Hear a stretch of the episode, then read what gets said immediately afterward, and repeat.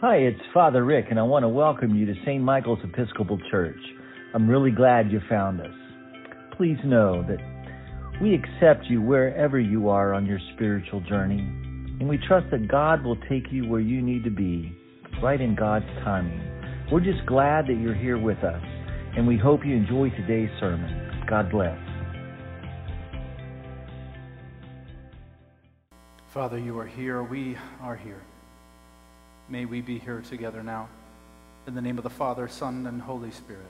Amen. You may be seated. Good morning, everybody. It's good to see you. Good to be seen. So, it's time for a change. Have you ever said that before? Have you ever said that before in your life? It's time for a change.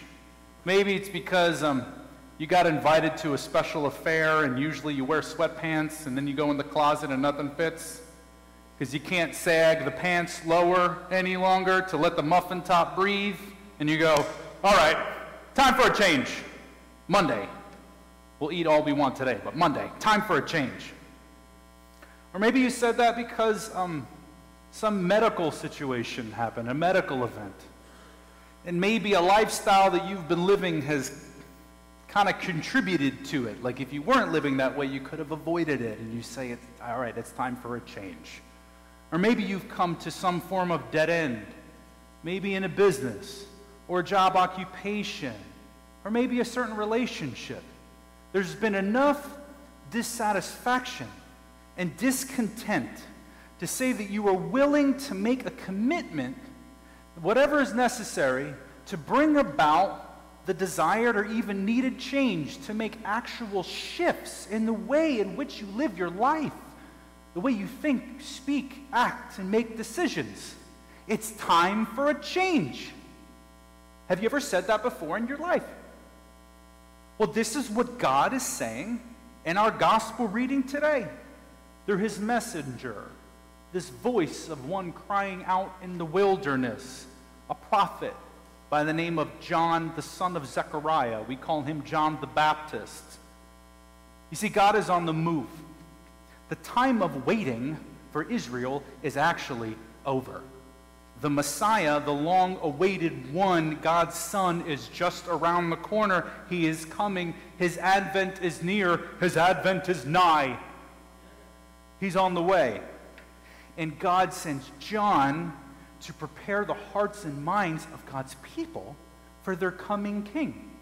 He's in and around the Judean countryside at the Jordan River, and John is baptizing people of all types, shapes, and sizes, calling them to repentance.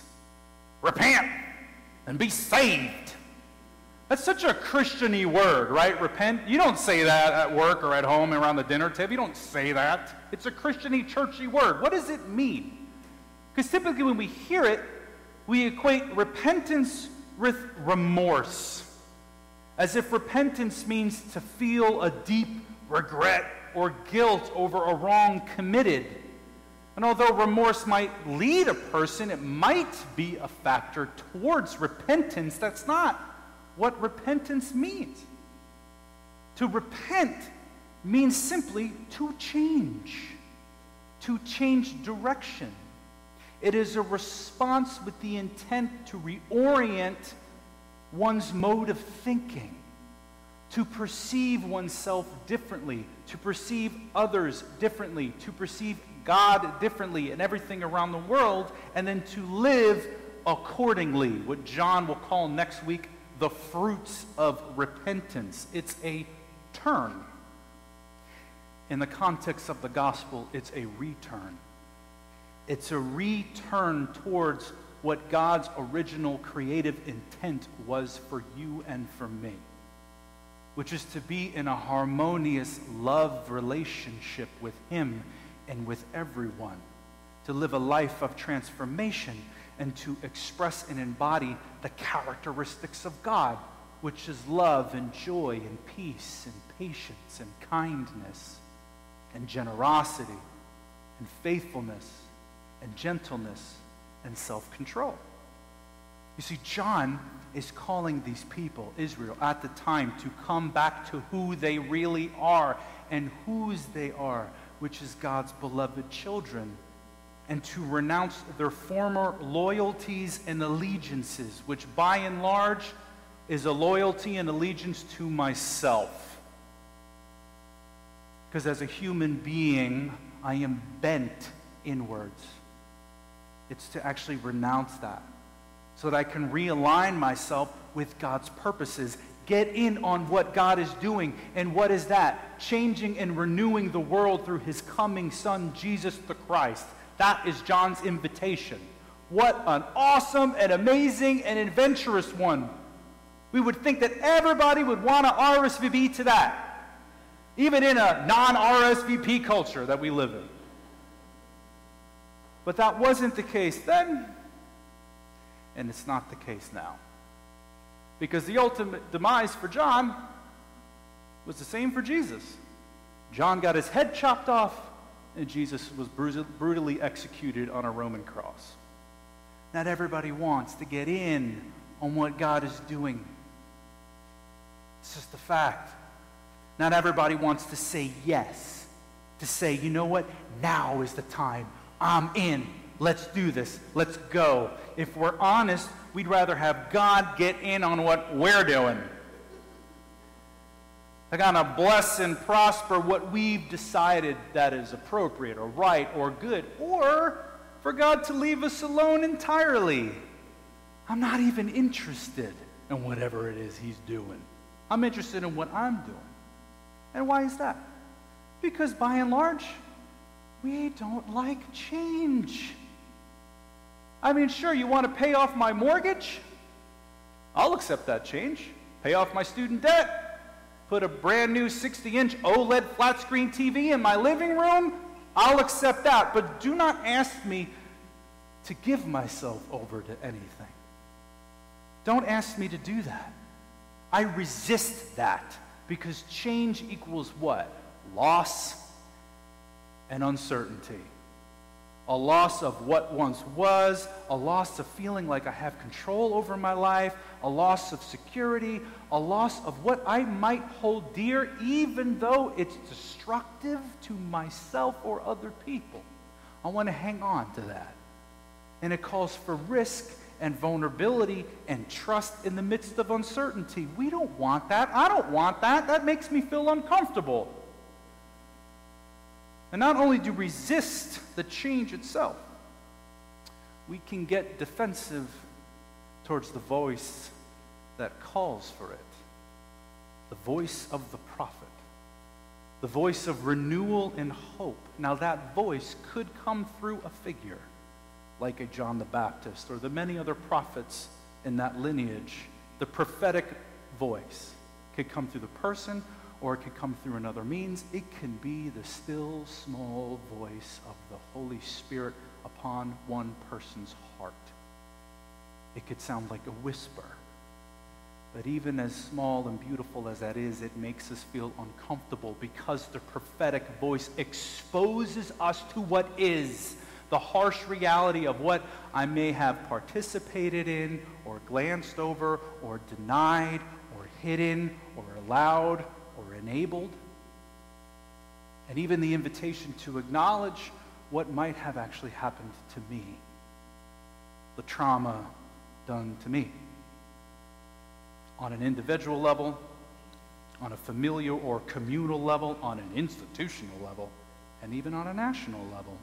It can feel like the covers are being pulled off that someone ran into my room in the morning and lifted up the shades, and the sun rays are bursting in and they feel blinding.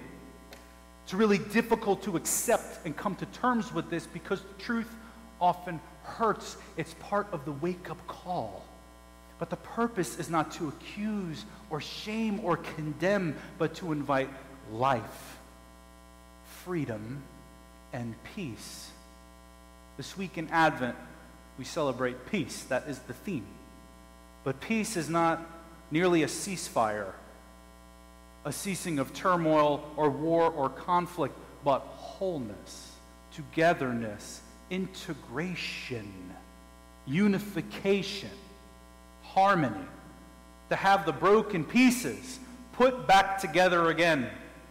Who's got some broken pieces that need to be put back together again? If you're a human being, I guarantee you have them. You've got some broken pieces in your life as an individual, in your family, in your world. That's what that peace is. And it is a peace that only Jesus can give. A peace that transcends all understanding, that keeps our hearts and minds in the knowledge and love of God and of His Son. That peace.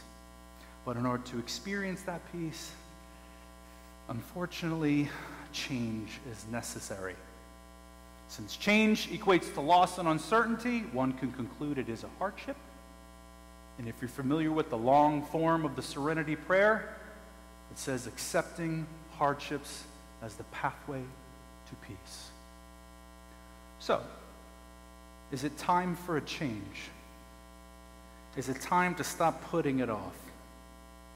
Maybe it's time to accept Jesus' invitation into actual relationship with Him. Maybe it's time for that. Or maybe you feel kind of distant and kind of far off and removed from Him and this is the invitation that maybe it's time for you to come home. I don't care if you're 15th generation St. Michael's Episcopal Church and you've been in the pew for 150 years, or you're logging on YouTube for the first time. People come to church for all different types of reasons. The valley has been filled up, the mountain has been brought low. We are all on level ground here. Maybe it's time for that. Maybe it's time to take your relationship with Jesus to the next step, the next level, to cultivate a deeper friendship with Him. Maybe it's time to say yes for God's call on your life in this season of your life. Maybe you already know what that is. And maybe you're running from it out of fear because I'm not this enough, or I'm not that enough, I'm not smart enough, I'm not old enough, I'm not young enough, I'm not good looking enough. I can't pray in front of people, whatever it is. Maybe that's time for you. Maybe it's time to get help. Maybe it's time to admit that you are powerless over an addiction, substance or otherwise, and your life has become unmanageable and you cannot do this on your own. Maybe it's time to come clean. Maybe it's time to come out of hiding. Maybe it's time to say sorry. Maybe it's time to forgive. Maybe it's time to stop sweeping things underneath the rug and pretending that everything is fine maybe it's time to actually have some hard and real conversations. Or if you don't know how to have those, learn how to have them in an emotionally healthy manner. Maybe it's time to speak up. Maybe the invitation for you is to be the voice, the prophetic voice of change and renewal and hope in your corner of the world. Maybe it's time for you to shut up. Maybe for the first time in your life. And to listen to enter into another's world. Maybe it's time to say no. No is not a bad word. And to create some healthy boundaries. Maybe it's time to say to that person, You're not going to hurt me anymore. That's the boundary. Maybe it's time to stop caring what other people think of you. Because you know what? The only person that actually matters is Jesus, what he thinks of you, and he's quite fond of you. I don't know. He just died and rose from the dead for you. And when you die, you're not going to them. You're going to Jesus. He really is the only one that matters. Maybe it's time to stop assuming, you know what, I'm good. I'm fine. Everybody else is the problem. And ask Jesus to help you take a look underneath the hood of your heart to see what's really going on in there. That's not an easy thing to do. Maybe it's time to begin dropping your defenses and allow the love of Jesus to gently guide you on a journey of healing your inner wounds, which we all have, whether we are aware of it or not. Maybe it's time for a change. You know, it seems almost like a contradiction to be talking about no longer waiting in Advent, which is the seating of, it's the season of waiting. But that waiting is a longing and a desperate desire to be set free from that which keeps us in bondage. That's what Advent waiting is. O come, O come, Emmanuel, and ransom captive Israel that mourns in lonely exile here. Maybe for you, like Israel, you've been in exile long enough. Maybe for you in your situation, God is the one who's waiting. Waiting on you to say yes. To say, you know what? I'm ready. Now is the time. Maybe it is time for a change. Amen.